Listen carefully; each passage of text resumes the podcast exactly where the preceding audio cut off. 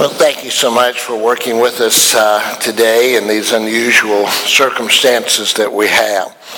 The word I want to share with you this morning um, comes from Exodus chapter 17. So I'd love for you to, to turn there with me, and um, as we'll read in just a moment, verses 8 through uh, 15 together. Exodus chapter 17, verses 8 through 15.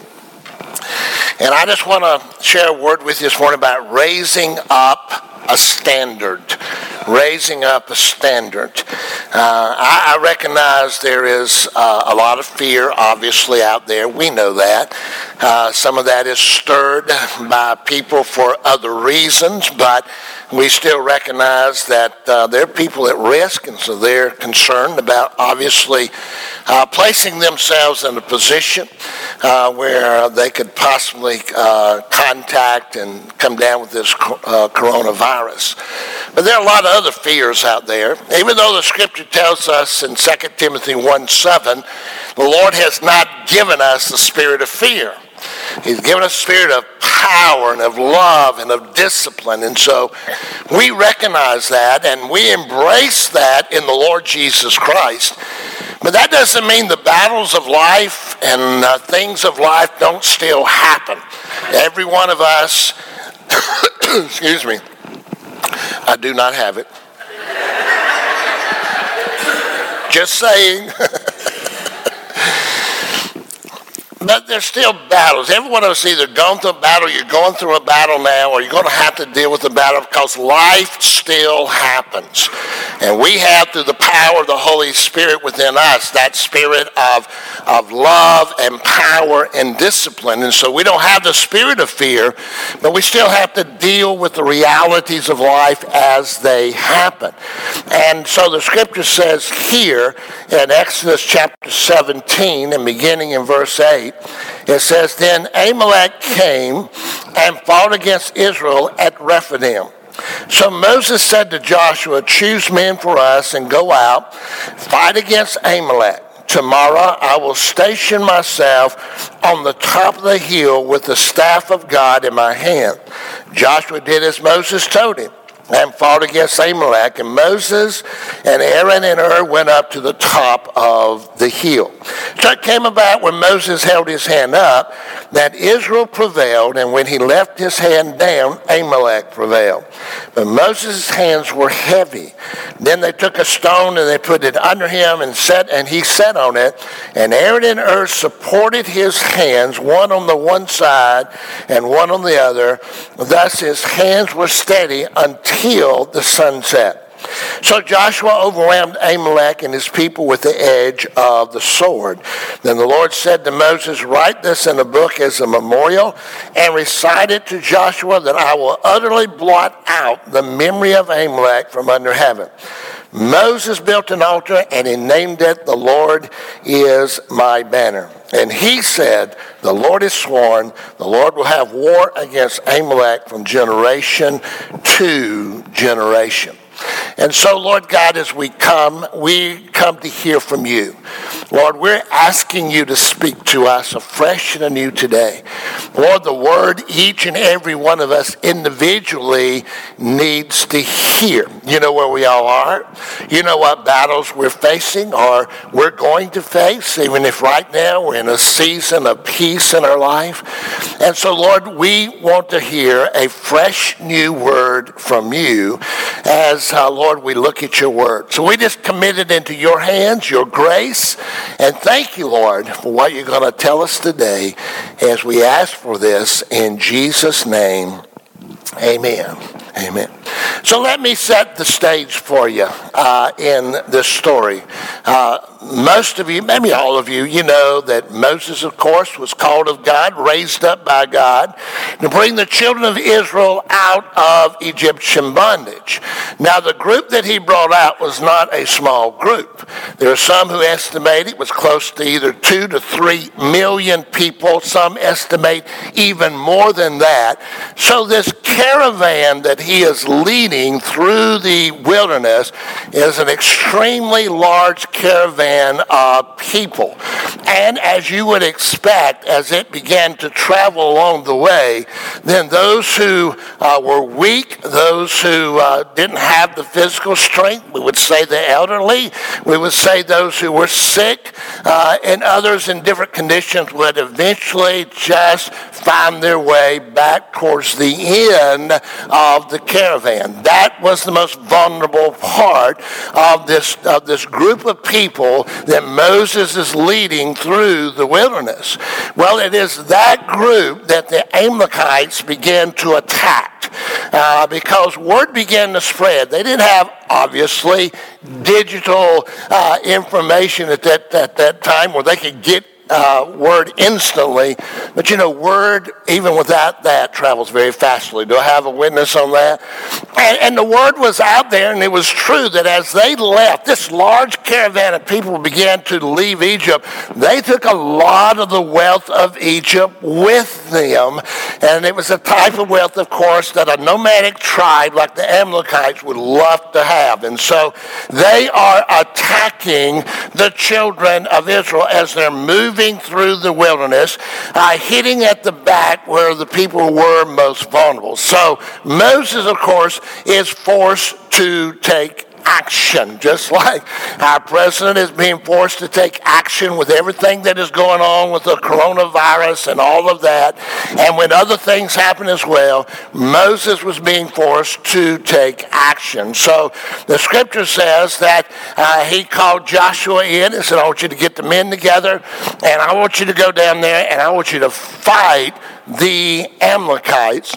And while you're there, I'm going to go up on top of the hill and I'm going to take with me the rod of God, the staff that he had as a shepherd when the Lord called him. You might remember that part of the story is that when he said, Lord, you, are sending me to Egypt and I'm going to go before the Pharaoh and, and go say, hey, let, let my people go. And he's probably going to look at me and say, really? How am I going to prove to him that I am being sent by you. And so the Lord took that staff and he anointed that staff so that the miraculous hand of God could be seen through that staff. And he says, I'm going to take that up on the hill with me. Now, the scripture says in verse 13, now here's the results of everything uh, that ultimately happened. It says, So Joshua overwhelmed Amalek and his people with the edge of the sword. Now, three things that I think we can learn from this story I want to share with you today. First of all, uh, we need to recognize the right battlefield. And we're going to face battles. Some of you are right in the middle of a battle now, and maybe more than one. Sometimes they come in bunches, you know, from this direction, this direction. And it could be relational issues. It could be all kinds of issues uh, in our lives. But we're going to face battles, and we got to we got to recognize the right battlefield. Now, Joshua and the men of Israel were at a great disadvantage. Not necessarily in number, we don't know. But we do know that uh, the nomadic tribe, the Amalekites, this was a way of life for them. They were very experienced in battle, very experienced in fighting.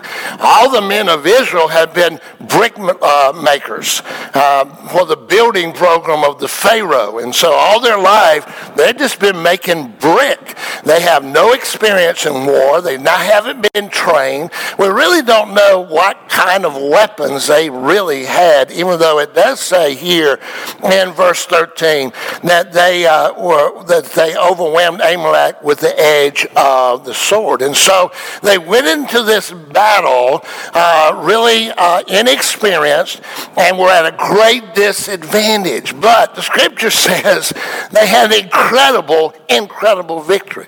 Now the issue was what was the key to that victory that they had against the Amalekites? Well, it wasn't what was actually taking place down in the valley where there was hand-to-hand combat going on.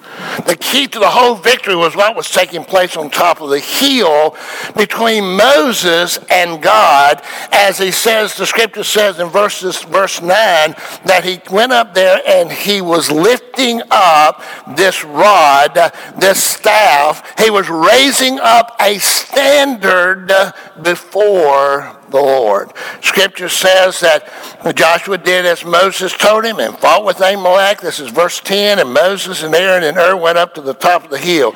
So it came about when Moses held his hands up, that is, he raised up a standard. He had the staff of the Lord in his hand, that Israel prevailed.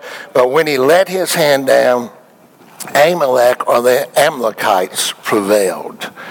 And so the whole key to the battle was not what was taking place on the battlefield in the valley, but what was taking place between God and Moses and the standard, the rod, the staff, the anointed of God that Moses was lifting up to him.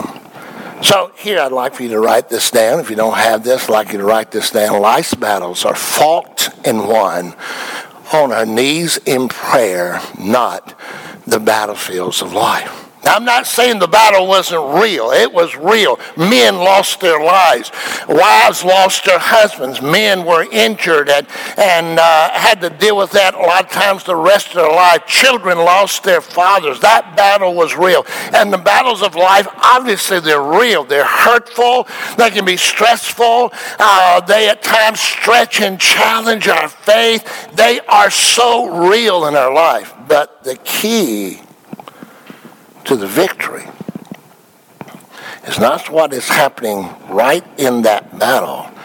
What's happening between us and God, whether or not we're raising up a standard, whether we are crying out to Him and asking Him to directly and divinely intervene in that battle. You know, a lot of times we make the same mistake that the children of Israel made often, and that is given to us in Jeremiah. So would you take your Bibles and turn to Jeremiah chapter 2 and uh, in uh, verses uh, verse 13 jeremiah chapter 2 uh, and in verse 13 and, no- and, notice what what god says to them uh, in this verse he says, for my people. Now listen to this carefully. He's talking to us ultimately.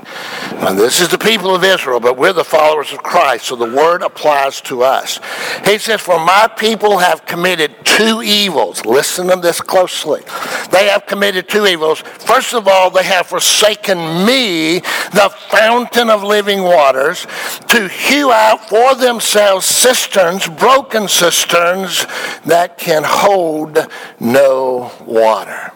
In other words, their first, their first sin is the fact that they didn't even start with God. They didn't even look to God. They didn't even go up on the hill, so to speak, or go down on their knees, as we're talking about here, and begin to cry out to God, the fountain of living water. First of all, they made the wrong choice. How many times we do that? How many times that our first choice is not to start with God? Our first choice is, oh, I've tried everything else. I've hewed out this cistern and I've hewed out this cistern and I hewed out this cistern, and everything is still happening as it was. I'm losing this battle. Why is that? Because we, when we don't put our faith in the Lord and start with Him and stay with Him, then we're putting our faith in ourselves. And every cistern we, we create is a crackpot. And you can fill it up and when you get through filling it up, it looks like a lot of hope there, but it's all seeping out the bottom. Because it's a broken cistern. And so it's kind of like, you know, when you go to the beach and you're out there, maybe with the children, you might remember this, even you as a child, and you go out there and you dig that hole, you know, and the waves come in and fill that up with water, and then you just watch it just seep right on out is a broken cistern. It's not going to hold any water. So the things that we try, the things of the world we try to deal with the battles of life or the fears of life, the things that we hew out for ourselves are cracked pots. They're broken cisterns. They hold no water. And so the Lord says, not only have you forsaken me, but you have chosen the wrong things. They're not going to, you're not going to find the answer there in dealing with the battles of life. I want you to start with me I want you to stay with me in every battle because it's not going to be what's happening in the valley. It's going to be what's happening between you and me, the Lord says, up on the hill with the rod of intercessory prayer, raising up the standard before me. So we've got to recognize the right battlefield. Secondly, though, we need to recruit the right battle force. All of us would agree that Moses was a great man of God. Do I have a witness on that? Now, the key word in that, he was the man. that means he still had limitations. And one of those limitations was a physical limitation. So he's up on the hill. And as we read that, as we go back to our text here in Exodus, up on the hill. And so he is fighting this battle for them with the standard he's lifting up to God, that standard of intercessory prayer, the rod of the Lord that had been anointed. And as he's lifting it up, Joshua and the men, they're winning this battle. But he's a man. And he gave out of strength. And he'd have to drop his arms to rest his arms and rest his shoulders. And when he did that, the battle would just turn. And the Amalekites would start prevailing in this battle. Get enough rest, he'd raise it up again, and the battle would turn back to the men of Israel. And then he'd get tired, he'd drop it again. And then the Amalekites would begin to win. So he recruited a couple of guys. He had already taken them up there with him, but he needed their support. So it tells us, and you know the story, I believe, but anyhow, the scripture says as we uh, look into verse 12, it says, But Moses' hands were heavy. Then they took a stone and they put it under him, and he sat on it, and Aaron and Hur supported his hands, one on the one side and one on the other. Thus his hands were steady until the sun set. So Joshua overwhelmed Amalek and the people with the edge of the sword. We don't need to fight these battles alone. What holds us back? Pride. We, we don't want to be open. We don't want to be honest with people and say, hey, I am just, I can't do it. I'm trying, I can't do it. Pride, most of the time, holds us back. But the Lord says we need to recruit the right battle force. We need brothers and sisters in Christ who will come and support us. Now, you'll notice in the text, and I'm reading a little bit into this from that standpoint, I guess, but I want to be honest with you. They didn't tell Moses how to hold the rod up. They just came alongside, supported him to hold up the rod before God, to hold up that standard before God. We need the right battle force. I, I, wanted to share with you how in Numbers, if you'll look there with me, um, uh, why it was it was no problem for uh, for Moses here to to uh, be able to do this. Notice with me it says in Numbers, watch this, chapter 12 and in verse 3. Numbers chapter 12, verse 3. Here's what the scripture says about Moses. The man Moses was very humble, more than any man who was on the face of the earth. Folks, we're family. You're family. You're my brothers and my sisters in Christ. And I need you. Moses recognizes he needed the support of others.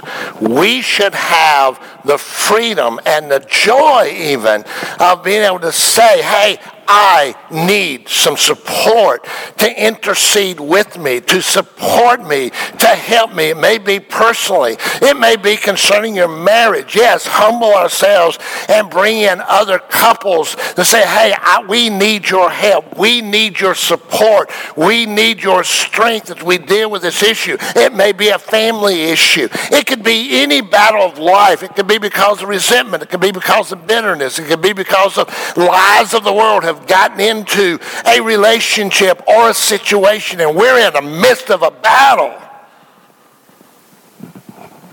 And we need to have the right battle force. And that battle force is our brothers and sisters in Christ. Yes.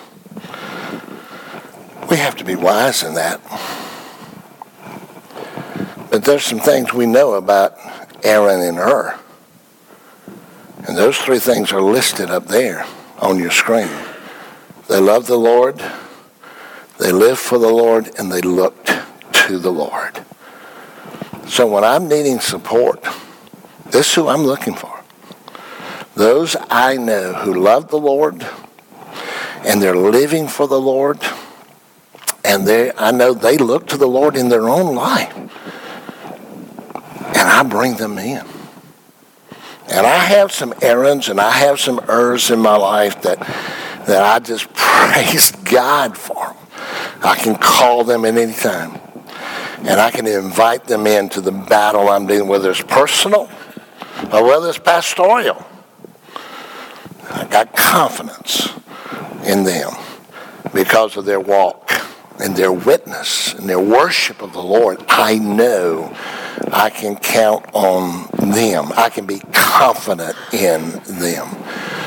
But you don't have to fight these battles alone. Moses couldn't do it. Great man of God couldn't do it. He needed an Aaron. He needed an Hur. That is, he needed spiritual support of men of God, or in our case, women of God, whatever the situation requires, to have the right battle force in the battle that they were facing. And so whatever battle you are dealing with right now in your life, or one that's coming that you're not even aware of yet, recognize you're in a fight. Win that battle on your knees before the Lord in prayer, not going by what's actually happening at the time in that battlefield. You've got to recruit the right battle force and calling in brothers and sisters of Christ that love God, live for God, look to God themselves in their own lives. And then lastly, as we look a little bit further into this, going back to our text, we must rely on the right battle focus, which is, of course, the Lord God himself. Verses 14 and 15 says this, Then the Lord said to Moses, write this in a book as a memorial and recite it to Joshua. In other words, make sure he gets focused in on this. Make sure he sees this. Make sure he never forgets this.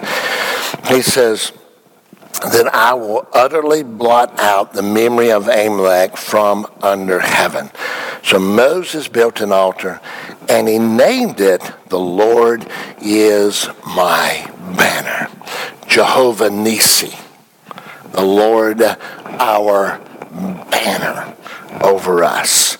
And he said, The Lord has sworn, the Lord will have war against Amalek from generation to generation. Notice the phrase. Here's what I want you to see. Notice the phrase that says, The Lord will have war against Amalek.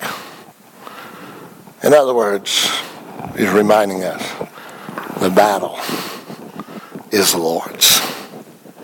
The battle is the Lord's.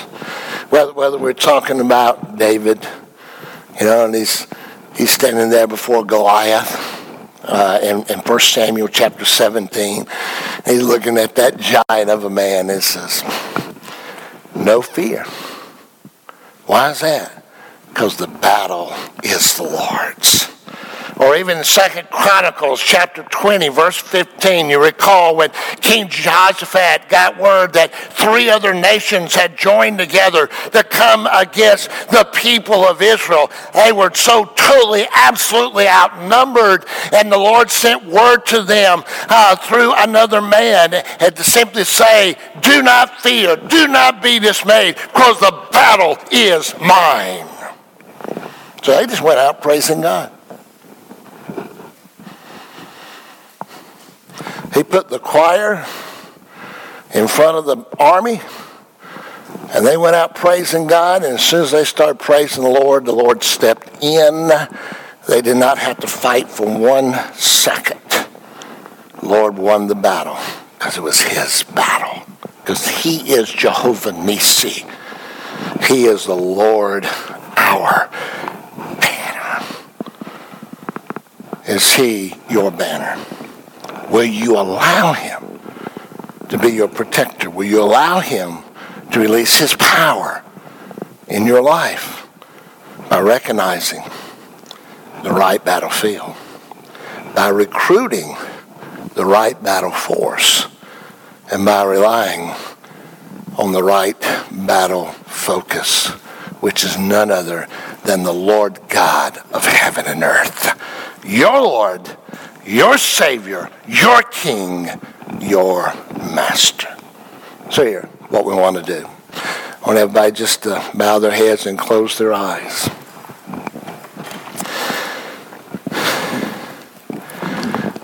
Now, now is the time, not just to sit there and think. Now is the time to act. You got a battle? In the midst of a battle? Well, maybe the first thing you need to do is come and say, Lord, I started with myself. I've been trying to deal with this. I have been hewing out my own cisterns, and it just keeps seeping out the bottom. I, I realize today it's nothing but a cracked pot. I need you, the fountain of living water. I need you, Jehovah Nissi, to be the one. I want to start with you today, and I want to stay with you until victory has come. Would you just get up right where you are, forget about everybody else, and just come to this altar and say, Lord, today, today I'm calling upon you, Jehovah Nissi, to begin to intervene, to become and be directly, divinely involved in this battle that I'm facing in my life. Maybe you're looking for some Aarons and you're looking for some Hurs, and you say, Lord, I need you to raise them up. I need you to draw them to me. I need to be able to know who they are, that I can ask to help, stand in the gap. I can be confident, Lord, and, and they're praying and confident in their confidentiality, even if that is necessary. And so you need to come and say, Oh, Lord God, help me find them. Just get up right where you are, whether you're in the balcony, whether you're down here, and just come to this altar